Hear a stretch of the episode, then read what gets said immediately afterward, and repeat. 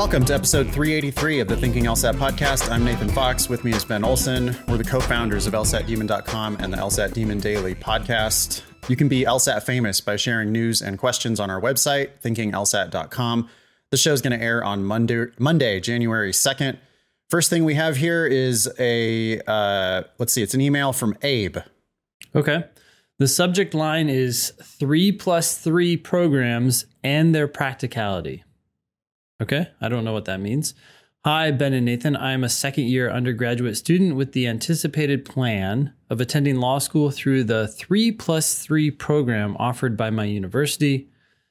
I recently fell in love with the show because of the incredible advice you give to prospective law students, which has brought about questions of my own I'd love for you to discuss on a future episode. Exclamation point. First, what are your thoughts on 3 plus 3 programs? I don't know what that is. Do you know what that so, is? yeah, three year undergrad and a three year JD at the same school. Oh, okay. Interesting. To someone who is certain that they want to go to law school, it seems like a no brainer. However, do you think there is a benefit to completing a four year undergrad degree? In my case, a minimum LSAT of 156, median of the incoming JD class, is required by December 2023 I diagnosed at 147 and I hope to see a 156 practice test by the end of January so I can spend February and April aiming for consistency, perhaps even 160, so I can test confidently in June and have the rest of the summer to improve if needed. Do you believe this goal is reaching and can the LSAT pressure for a 3 plus 3 students be detrimental? Um, my gut reaction is this is not this is not great. This is a way to pull you away from better opportunities. Yeah. But 100% agree with you ben this is the, these programs are much better for the schools than they are for the students because if they get you roped into this 3 plus 3 program in your freshman year of college then it's like you're just going to be paying them for 6 years worth of education and the truth about law school, and I don't know what school we're talking about here, but if you look at their 509 reports, probably this school gives, I mean, almost all law schools give significant scholarships up to and including full rides. If you sign up for this, and you know, it's just such, it's such bullshit. It's such garbage that they're like, well, you have to get our median LSAT. And then they don't want you to get any higher than that. Because if you get any higher than that, it doesn't really help their median, right? You're already at or above their median, so it's fine. If you're 10 points yep. above their median, that doesn't do them any good. And it means that you would easily be able to get in and get scholarships at other better schools. So I just, I think this is a scam. I think that they are, I mean, they don't probably think of it as a scam. I, I don't mean that they are intentionally scamming you but it's bad for you as an applicant because you're never going to get to test your value in the market. I mean, what this is, it's like you're a um it's like you're a minor league baseball player or something and they're going to they're going to say like, "Well, if you stay with us for 3 years here and then then we'll put you into the pros for 3 years." But the the trick is that they're going to pay you like the minimum possible salary or in law school context, you're actually going to be paying them like the maximum possible. And the reality is if if you get if you get their median, they're probably going to give you a scholarship to go to their school if you don't apply through this three by three program, three plus three program. Yeah. I mean, yeah. that's, I, I don't know what, maybe different schools might have different policies. if you go ask them about that, they're going to probably lie to you. Oh, no, no, we, we always consider everybody for full what, blah, blah, blah. But it's like, the program is designed to get you to settle for a mediocre LSAT. Yeah. So that you'll go to their mediocre, probably law school. Yep. I mean, I've never heard of a three plus three at Harvard, Stanford, Yale, right? Because they don't need to rope you into their dumb law school. Yeah. I think this is a real bad idea. I, it sounds like you're about to sell yourself short diagnostic 147, you should end up easily in the 160s, like comfortably in the 160s, and very likely 170s if you really give it your best shot. Apply early, apply broadly with a 165 or a 170, and you're going to blow this school out of the water. Like it's, they're not doing you a favor. You're going to go to a better school and you're going to go for free. Yeah. It, it, the, as far as the four year undergraduate degree, I don't know if there's a benefit to that. If you really are like, you know, I, I'm taking you at your word. If you're rock solid set on law school for sure, we could argue about that, but I'm not going to. I'm gonna I'm gonna let you be committed to that. And I still think that this program is terrible for you. I also don't think you need four years to fin- finish undergrad.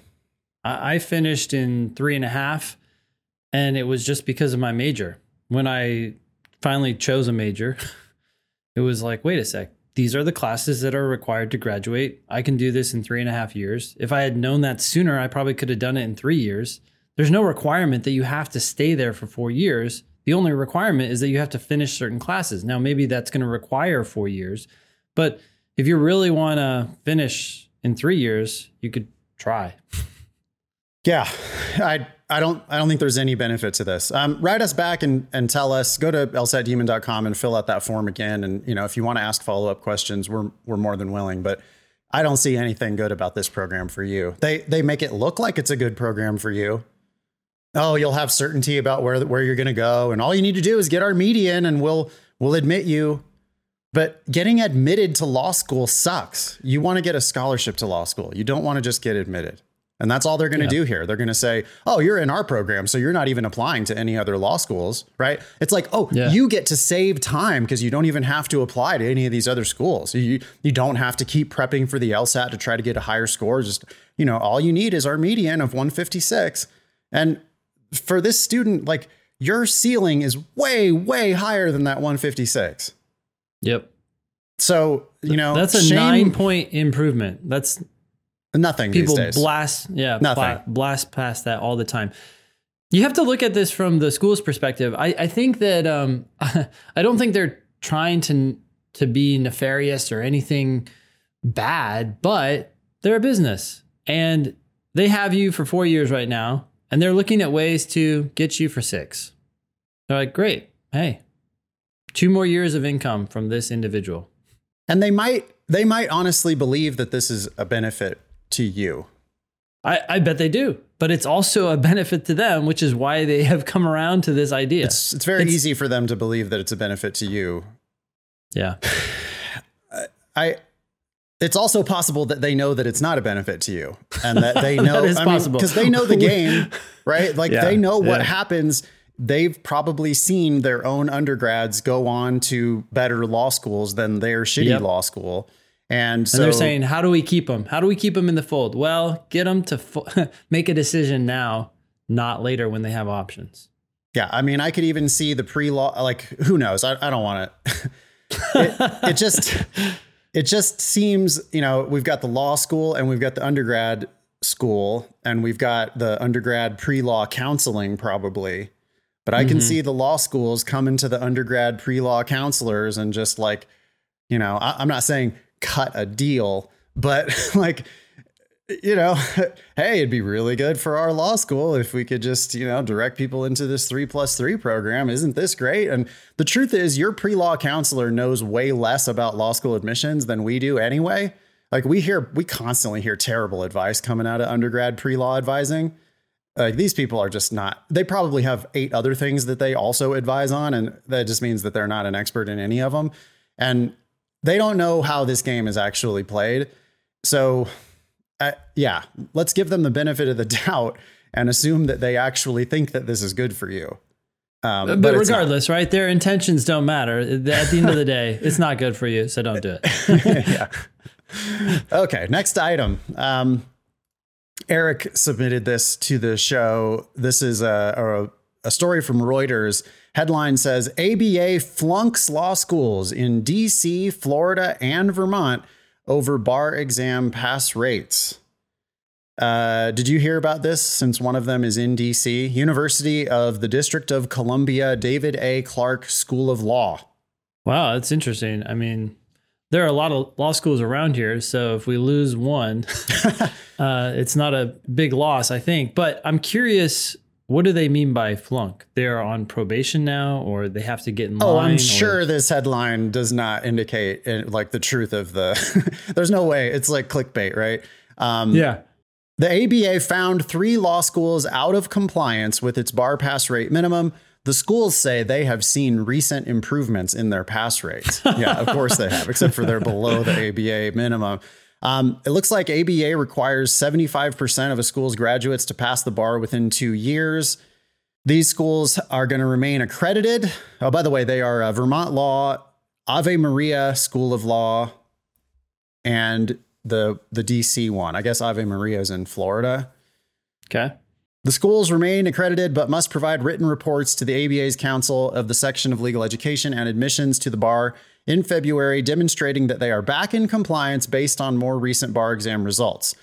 If those letters prove insufficient, then the schools will appear before the council in May. Nothing's going to happen here. Do you think that anything is going to, do you think the ABA is going to do jack shit here? No, because as long as they can even just show a marginal improvement, they're going to s- cry, you know, hey, we're improving. Why would you deny us the opportunity to continue educating students if we're making progress towards compliance? Well, you can tell from it's like they didn't actually give them a deadline, right? It's like, well, you have until February to demonstrate that you're back in compliance be- on the more recent bar exam results. And then if that isn't true, then you're going to have to come back again. It's like they're already scheduling a second hearing, so we know nothing's happening at the first hearing. Yeah, where they could have said, hey, if you're not in compliance by February, Right. we're going to revoke your, yeah. They could have said, This is the fucking law. Like the rules are you have to have a 75% bar passage rate within two years, or else you're not accredited by us. Yeah, But they could revoke they don't. today. Instead, they have this like totally toothless requirement that then, oh, you know, if you like, we're going to basically call you in and lecture you multiple times. So this is interesting. There are two. Um, the main source of this problem is probably, although I don't know, but probably the quality of the applicants that were admitted to these schools, right? oh, for sure. Yep. And so that is a problem they can't solve overnight, which means they're now going to have to turn to training, right? So they're going to invest more in bar prep within the school. Uh, or just cut it. I mean, just cut the cut them a check, right? Like a, a check for bar prep. Yeah. Uh, If I was the school, I would just outsource it. I'd be like, oh Yep. yeah, we'll pay for you to take Barbri. We got to get Go, back in do it. compliance. yeah. Otherwise, we're going to be out of business. So. we made a mistake admitting you because you're not a good candidate and you are going to struggle mightily with the bar. Ave Maria is ranked 192 in the country. Wow. There's one ranked school that's lower, which is uh well, I guess it's four. Sorry, it's a tie. Uh, all the ones that are at the very bottom are tied. well, let's just look at Ave Maria's 509. Yeah. Want to take a guess at the 50th percentile LSAT? Ooh, 147, the number we just read for the diagnostic score. Now 151. 151. Okay, yeah, interesting. one, 151. But I mean, their 25th percentile is only 148, and their GPAs are terrible. 50th percentile GPA is 3.17. 25th percentile is 2.84. I mean, look, people hate me anyway, so I'm going to go ahead and say it. Ave Maria is admitting people who are bad at school, as documented by their GPAs, hmm and also bad at the LSAT, as documented by their LSAT scores. Yep. And if you're going to admit people who are bad at school and bad at the LSAT, then guess what? They're going to have a hard time when you have to when they have to take a bar exam. Yep. So the only solution, right? The only real fix. It's not like Ave Maria is not doing a good job of of educating its students or whatever. It's that they're doing a bad job of selecting students in the first place, but that's because those are the only people who would ever go to that school. Well, it's a, it's the kind of school that probably shouldn't exist. And Yeah. it's interesting that isn't that the point of this bar passage requirement? Yet the ABA really isn't using it. No, well, we've known this for years, right? The, the Yeah. we we talked about this on previous episodes of the show. You know, the last law school, like, well, one of the big significant law schools to go out of business was Charlotte, right? And the reason why Charlotte went out of business is because the U.S. Department of Education stopped guaranteeing the loans. Hmm. it's like they But what like, was the reason for that? Why did they decide to stop guaranteeing the loans? Because too many loans were not being repaid from That- those students? That, I thought so. Yeah. I mean, and it could have been that they weren't passing the bar and weren't becoming attorneys and were never able to Yeah. repay their loans. But I think the point was like, look, you guys are miles out of compliance here with like you're not turning out actual lawyers and so we can't guarantee these loans anymore and that school immediately went out of business as soon as they couldn't get the f- sweet sweet federal loan money Yeah, which is just the only way that most people are paying for law school. It's sad. Yeah. Um, wow. The Department of Education, I mean, I remember us talking about that, but they really need to exercise that muscle more, not just in law school, but all over the place. Just take a look at um, repayment rates and say, hey, look, you're not repaying. That's a sign that the the market has indicated to us in some way, shape, or form that your services aren't valuable, right? They're not producing the outcomes that should generally be produced. Oh, you you shouldn't you can't loan anybody money to go to Ave Maria. I mean, Ave Maria is giving more than full tuition scholarships to 21% of the class. That's the only reason why they have, you know, that 151 median LSAT. Yeah.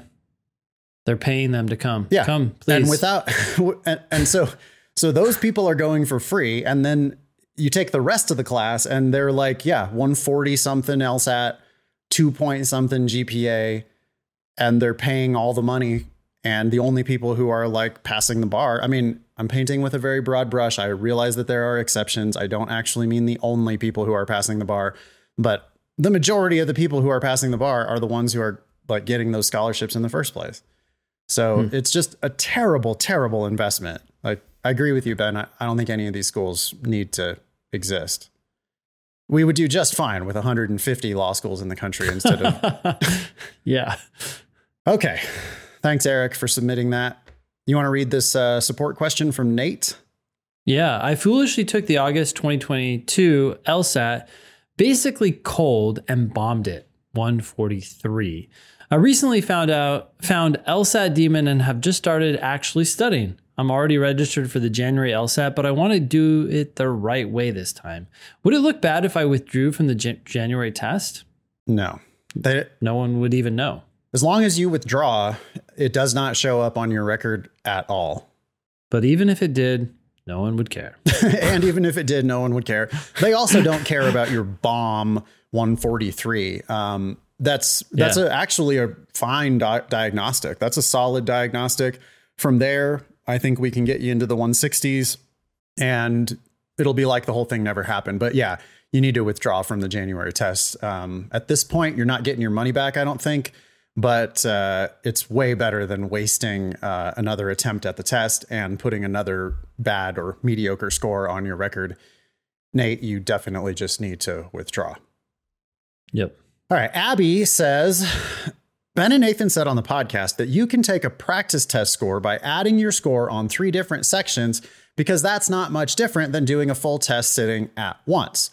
How can I work out my score from three different sections if they are from different tests? Oh, and have different number of questions. And then she asks a couple questions that are not going to be relevant here. Ben, you want to explain what we do when we combine test sections together?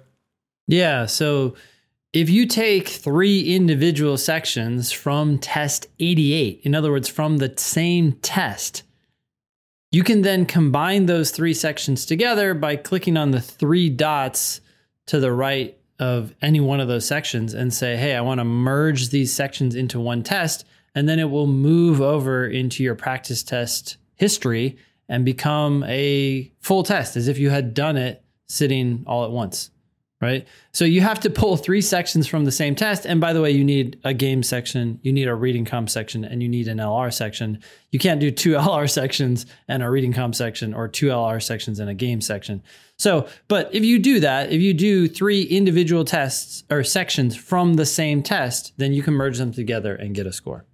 Yeah, and if you're not a Demon subscriber, if you're just doing practice tests on paper or on LawHub or whatever, if you want to do all of the three scored sections from a practice test in three separate sittings, that's totally fine. As long as they're all coming from the same test, you just then calculate your score as normal.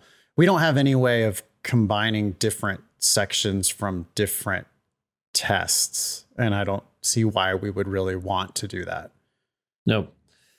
Um, also, if you're not in the Demon, you can still use lsatdemon.com forward slash converter to take any of these old tests and put in your section scores and get what you would score on the modern test as opposed to the old scaling system, which gave more weight to logical reasoning. Neat. I don't think I've ever seen that before. lsatdemon.com forward slash converter. Yep. Wow. Oh, yeah. So any of the 93 plus practice tests, Yeah. and you can calculate your score. Amazing. Cool. Great job. Yeah. What do we got next? Oh, that was Abby. Thanks, Abby. Yeah, thanks.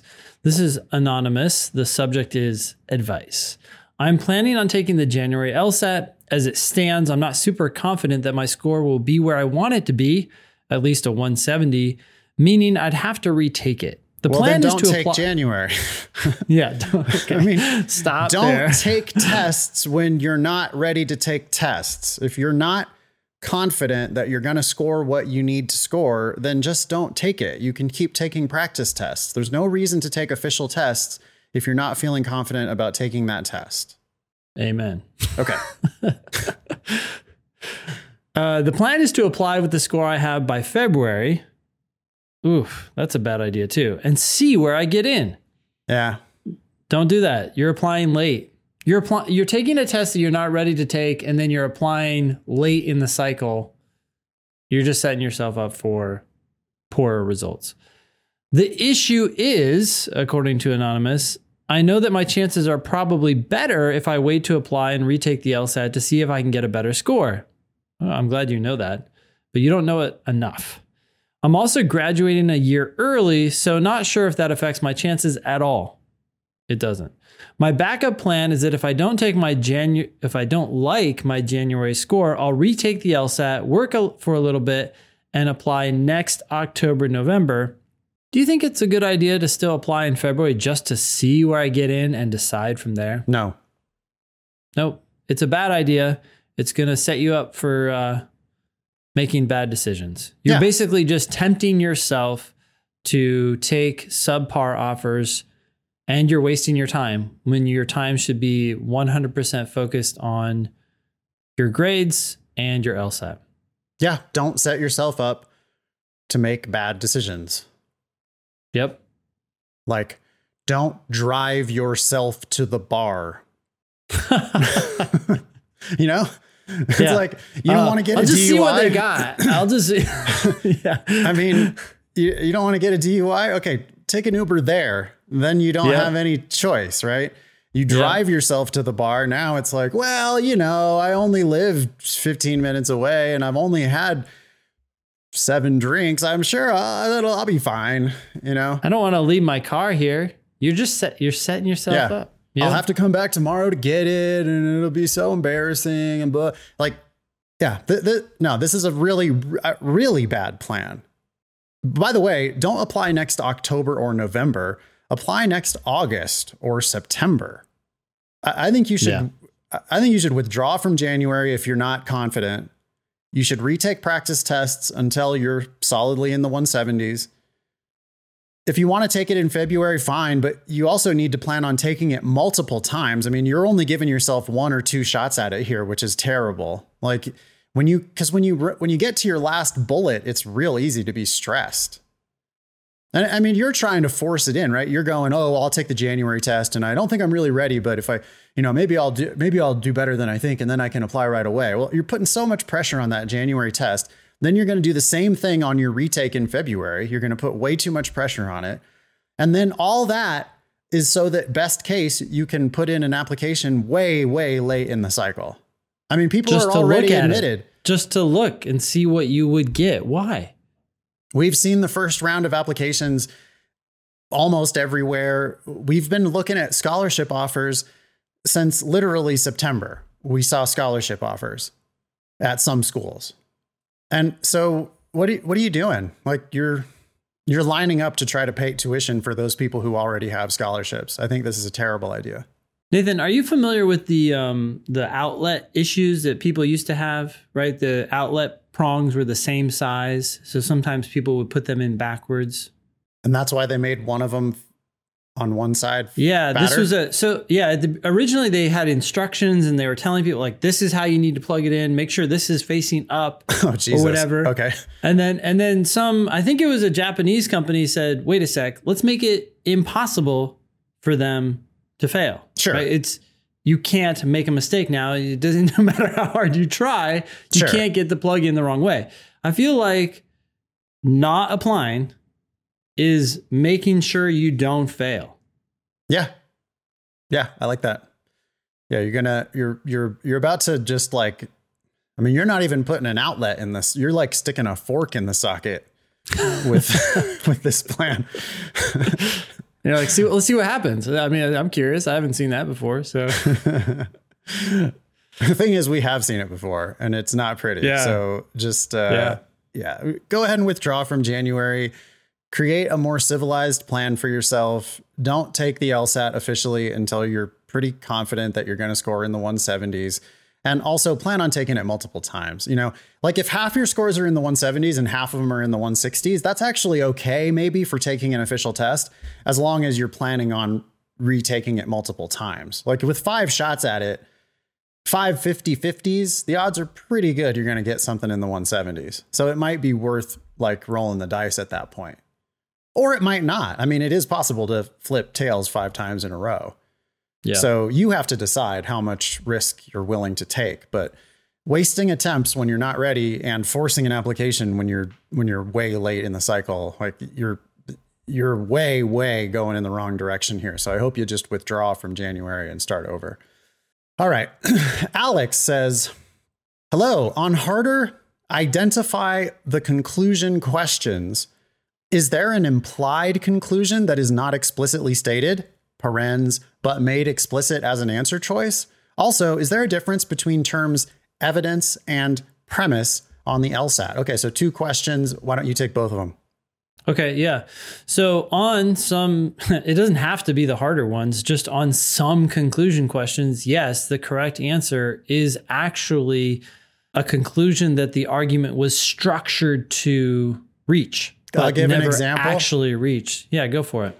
Something real simple, okay? Like Yeah. uh, mhm. if it's a blizzard, um, you're not going outside. Like if it's a blizzard where you live, you're not going outside.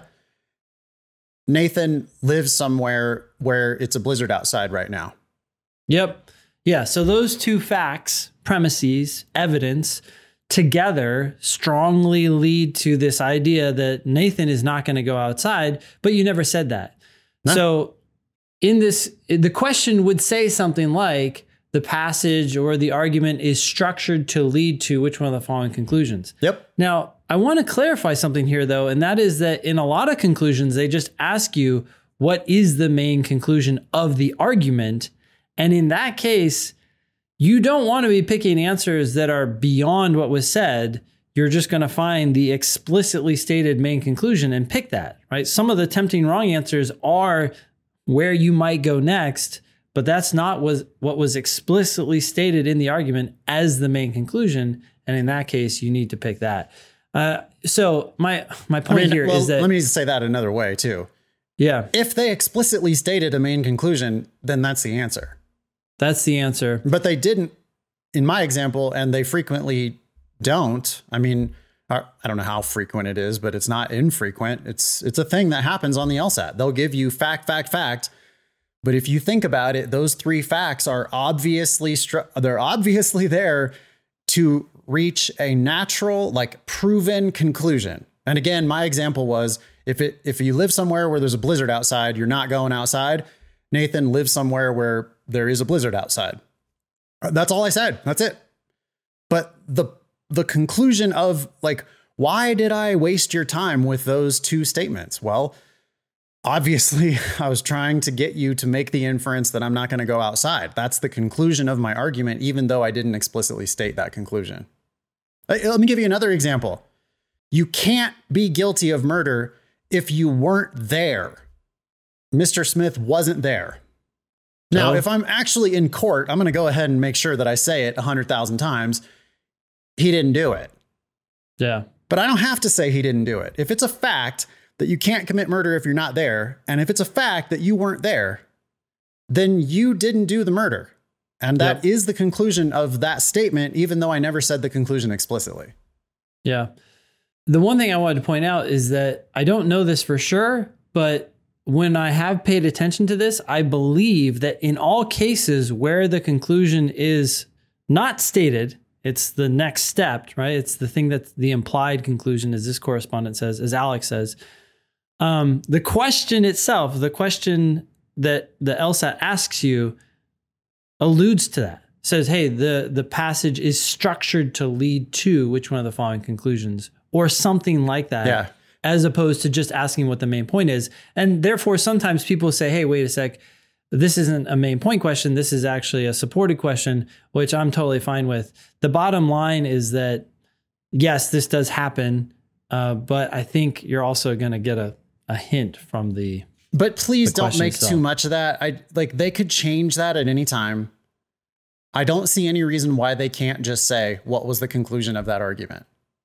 Like you're saying that they haven't done that. They have only said, you know, the the statement was structured to support which one of the following conclusions or something like that. But I don't think they have to do that. That's not like set in stone and I feel like they could just ask you a normal conclusion question and the correct answer could be an implied conclusion um, it'll always be an obvious implication of the facts. Like if you think about it, the facts are definitely going to prove one thing, and you should, you should honestly, you should be able to predict it before you even look at the question if you're doing it right.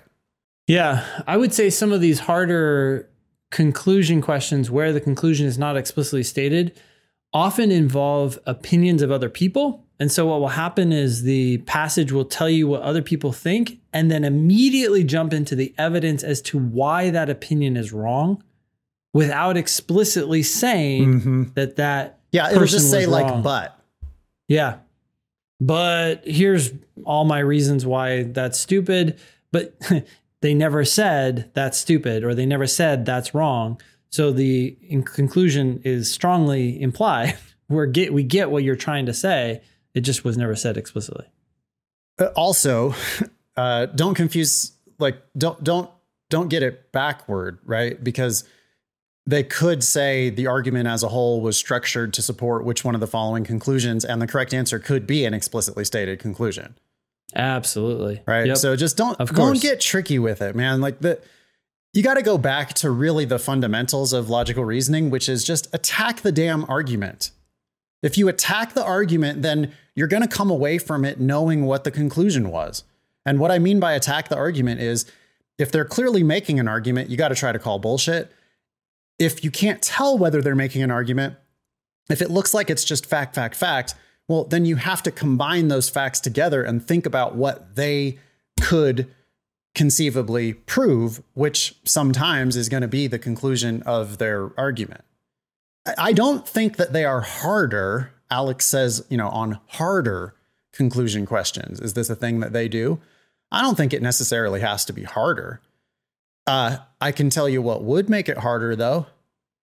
It would be a hell of a lot harder if you had read the question first. Because when you read the question first, if you take that dumbass Kaplan Princeton review old dogmatic way of doing the LSAT, you read the question first and it says, you know, the argument as a whole is supported to is structured to support which one of the following conclusions and you go, "Oh, main conclusion question. I'm just going to skim the passage looking for therefore or thus or so or hence."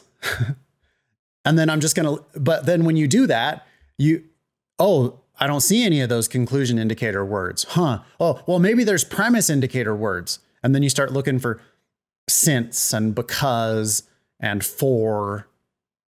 Oh, wait, there's none of those. Con- there's no premise indicator words either.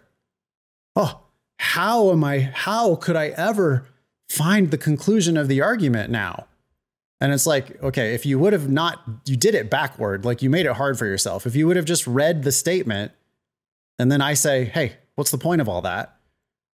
you probably would have put the pieces of the puzzle together and said the correct answer before you ever even knew that it was a conclusion question. Should we continue? Alex, yeah, Alex has this other question. Yeah, is there a difference between evidence and premise on the LSAT? Go ahead. No, they are the same thing. Okay. Premises, reasons, evidence, justification. Those are all things that the author is using to Context try to justify. th- Might matter because I guess that you can provide evidence like that your opponent is using and then turn around and make a different argument.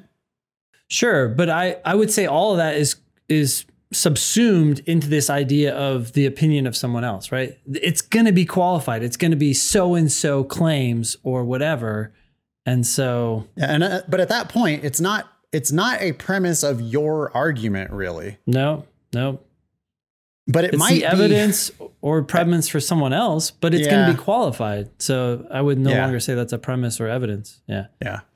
Okay. I mean, sure. Yeah. It's the premise or evidence of someone else's argument, but Yeah, it's not really your premise. It's evidence that is in the record, but it's like evidence that was that they stated that.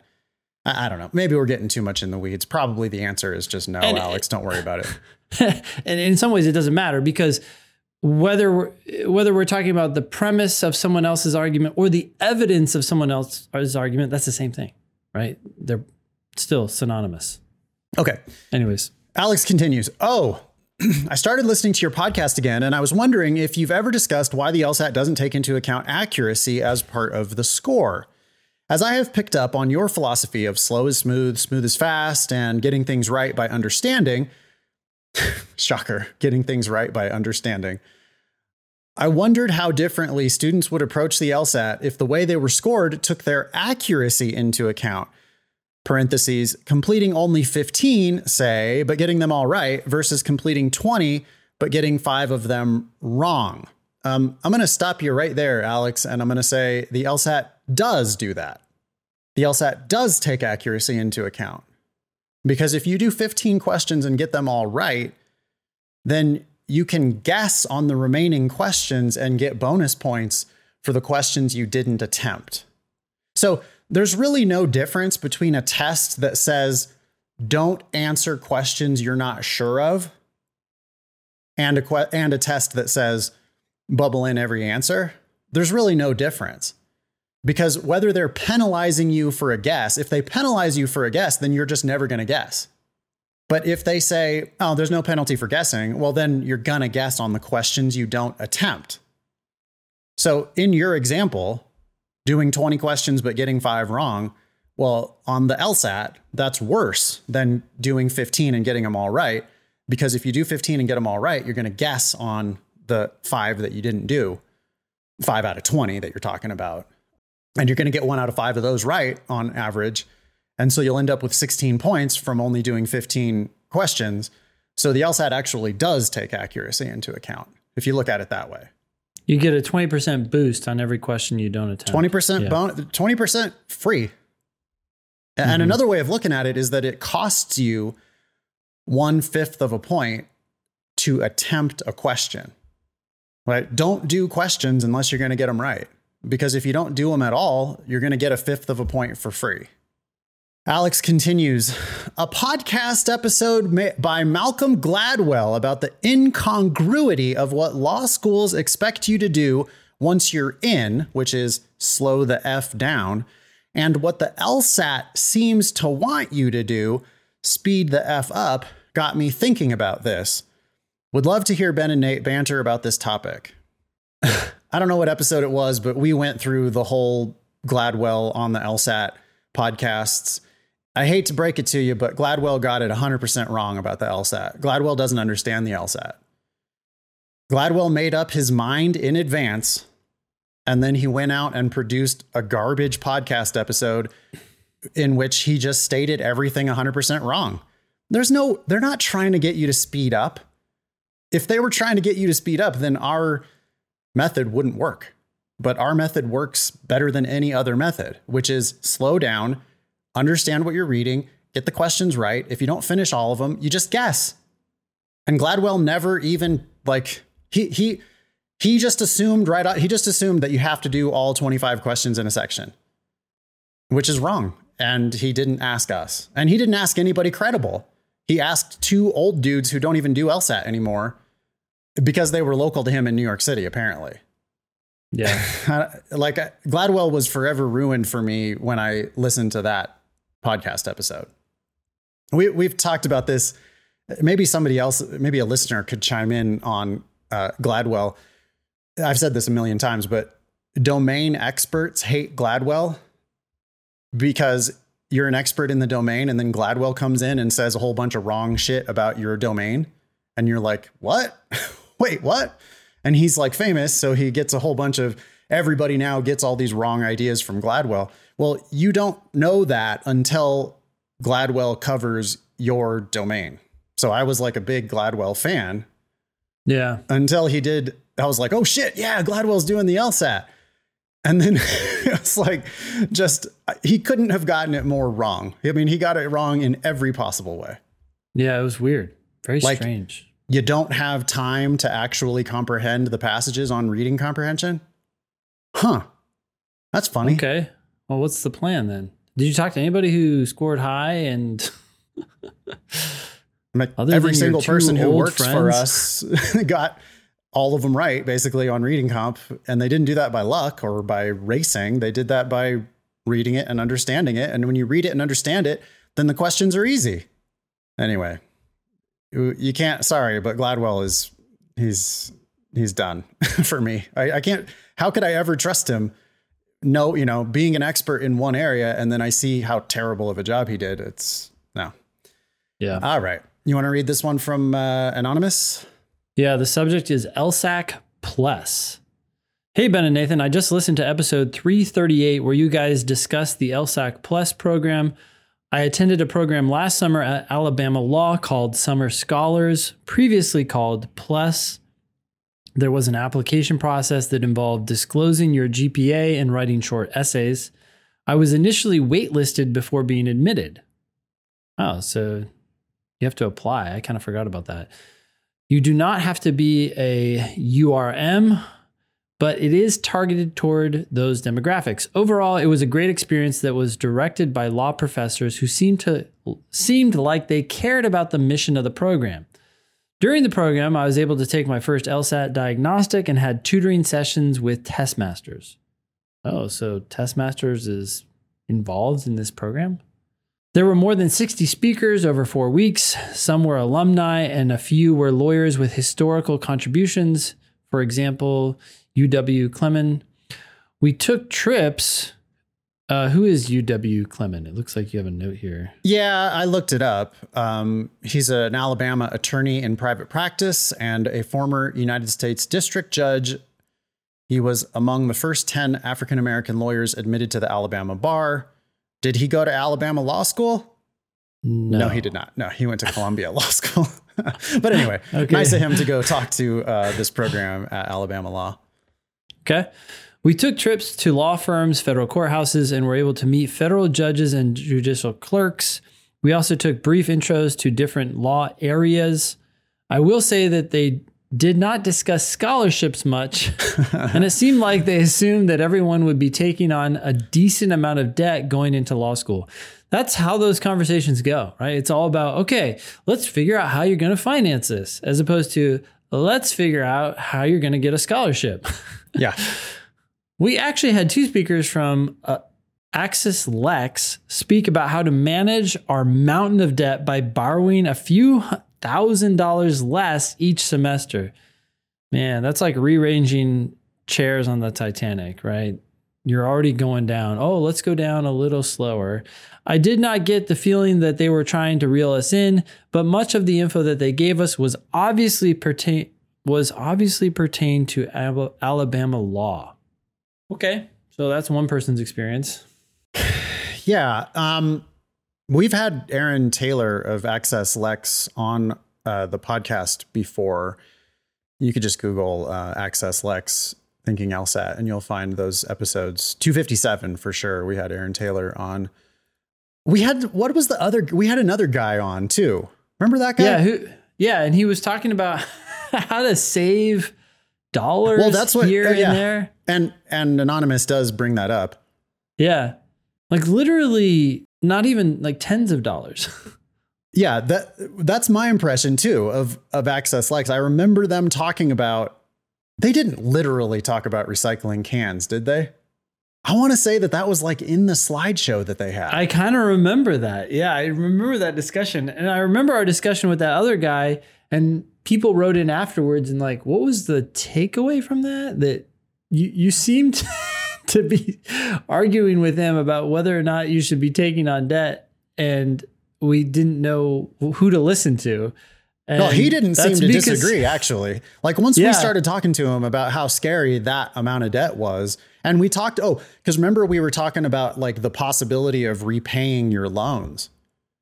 Oh yeah, he was like, you could get these things forgiven after 20 years as long as you stay up on them or something. like Yeah, he was essentially like going through all the ways that you could possibly get yourself out of this mountain of debt. And yeah, a big part of their whole presentation was, well, you know, you can turn down some of your loans. And it's like, yeah, okay, great. So I'm going to eat top ramen for 3 years because I'm going to turn down, you know, a few thousand dollars worth of like I could have actually bought produce for myself, but instead I'm just gonna, you know, I want to. And it's like, yeah, that is totally deck chairs on the Titanic because a few thousand dollars while you're borrowing a few hundred thousand dollars, it's just like doesn't do anything. I mean, it's not even the interest that you will accrue accrue uh, in a couple months of.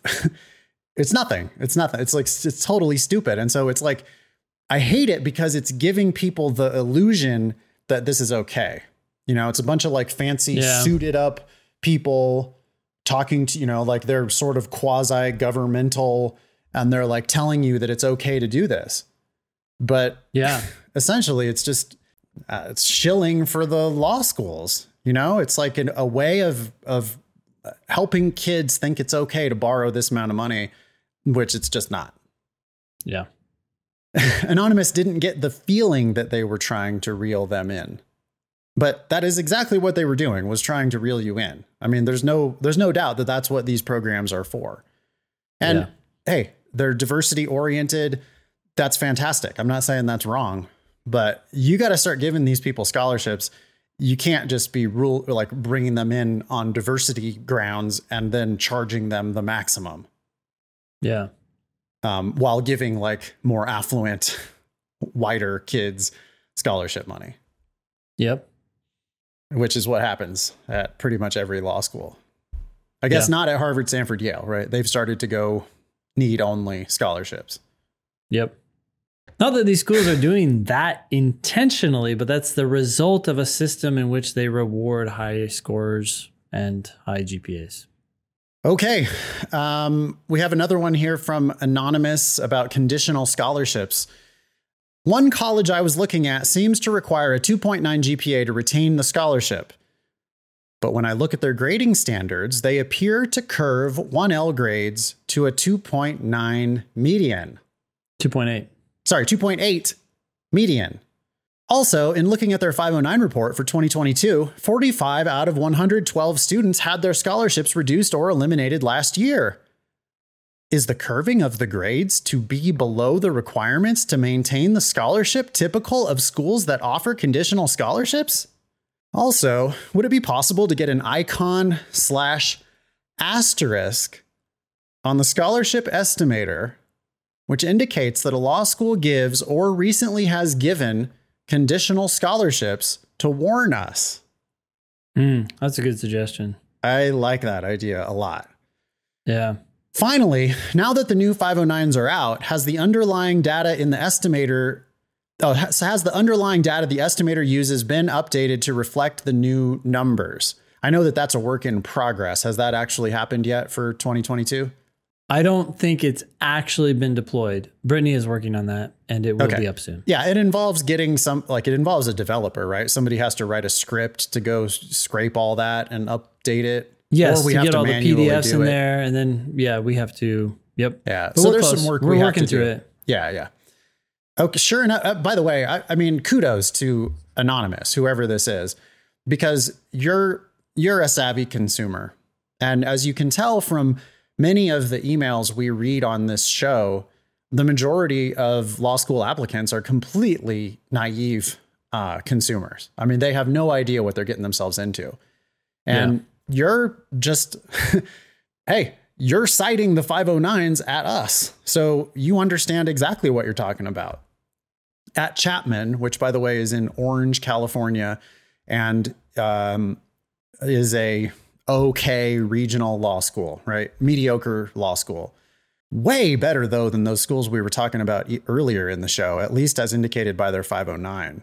I mean, this 509 is 161 median LSAT, 3.63 median GPA. What Ave Maria was like 10 points lower on LSAT and a full point lower on GPA or something like that. I mean, just like yeah. garbage. Yeah. So this school is um they at least on those numbers, they look a little bit more credible. And yeah, they are absolutely doing it. Oh yeah, and those are 1L numbers. Mm-hmm.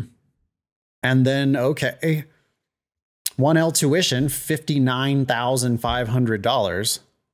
Grants and scholarships, 31% half to full, 13% more than full. And then you go down, it's buried at the, well, it's on the, sorry, it's on that same page. Yeah.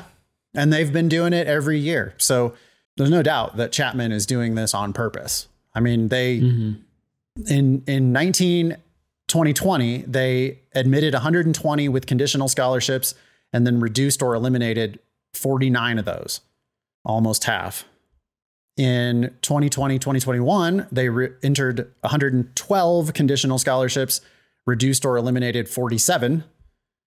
21, 22, 112 conditional scholarships, reduced or eliminated 45. So, yeah, they are pretty consistently reducing or eliminating 40%, 35%, 40, 40% of these conditional scholarships. And I don't know if they curve their grades so that they can take away scholarships or if they set the scholarship requirement below the, or sorry, above the median of the grade curve so that they can eliminate scholarships. But yeah, those two things working together. I mean, it's it's a systematic elimination of these conditional scholarships and they'll tell you, you know, they're they're going to tell you when they um, when they give you the scholarship offer, they're going to tell you whether it can be reduced or eliminated. Mm-hmm. There's nothing wrong with applying to schools like this. Just make sure you know what you're signing up for when you sign. My strategy for dealing with this is you just withdraw if if you if they cancel your scholarship then you cancel them and you just withdraw from law school like yeah. if you go to Chapman and you can't get grades above the median, you're very you're, you're really not that likely to be a successful lawyer anyway. Because you if you were admitted on the basis of a full ride scholarship, that means you were near the top of the class, and yet you're not succeeding at maintaining anywhere close to that sort of GPA. So maybe that's a good sign that. And if you don't get good grades at Chapman, God, I mean, like what law firm is going to be interested in you? if you're at a bad school with bad grades. Mm-hmm. So, you know, um, I, I think it's a totally reasonable strategy. Go to Chapman. If you keep your scholarship, you keep your scholarship. And if you don't keep your scholarship, you just go, okay, I failed. Like I failed fast, and I didn't pay anything, right? Because I, they're not going to cancel it during the first year. They're going to cancel it at the end of the first year. So, like, what you didn't really lose much. You just wasted a year you found out that you're not good at law school slash don't like law school, you just drop out. Yep. And if you're not willing to do that, then I don't think you should go to that school in the first place on one of these conditional scholarships. You should be careful though, because we don't want to run into the same trap that we were talking about earlier in the show, right? Where you're setting yourself up to be tempted to now, oh, I'm going to do my second year and pay, right? So conditional scholarships definitely need to take require a second look. Yeah, if Chapman is the best scholarship you can get, like you couldn't get any unconditional full rides, then yeah, you need to need to think about whether this is something you really want to do because maybe yeah. it's not that great. Yeah. Oh, sorry, I was just thinking about this a little bit more. We actually know the number of students that saw reduced or eliminated right? So Yeah. you can, in some ways, you can put a a, a value on that. So, for example, if the estimated scholarship is fifty grand, right, but a third of students lose it, isn't it going to be marked down? 40% of, of students lose it actually. yeah. The yeah, 45 out of 112 is 40.1 40.2%. So say 40% lose it. So yeah, an economist would absolutely discount that scholarship by 40%. The economist Yeah. would say, "No, actually if you're going to stick it out for all 3 years, then actually yeah, your scholarship is only worth what they said it was worth times 60%." Mm-hmm. The problem is with that analysis that you have the option to quit. So as long as you have the option to quit, then I think an economist is going to have to put a value on that option to quit, right? If you go into it with the right strategy of, well, I'll just drop out, then there's not really discounting there. But it's still, it's still, uh, it, it reflects the fact that you're not getting the full thing, right? Well, you're And so actually going to get nothing. True, you're actually going to get nothing. yeah, Cuz cuz like the scholarship for your first year is worth 0 if you don't graduate. if you don't finish. True. Yeah, so I guess it is a straight 40%. I think Well, that's the- right. I, whatever you decide to do, the discount at least gives it more feeling than uh, simply an asterisk, right? It's like, well, here's what the discounted, here's what the yeah. likely value is here. It says it's a full ride, but maybe it's actually only half. I for simplicity for the estimator purposes, I think I like the asterisk idea. Like it could just be an asterisk that Oh, links to a little we don't explainer. because because it is we're estimating full, but it's almost like the asterisk should include, hey, this warning and this discounted value. Like think about this. It's probably more like this. Where do you think we should draw the line? Because if a school, you know, if it's like 10% reduced or eliminated, not that big of a deal.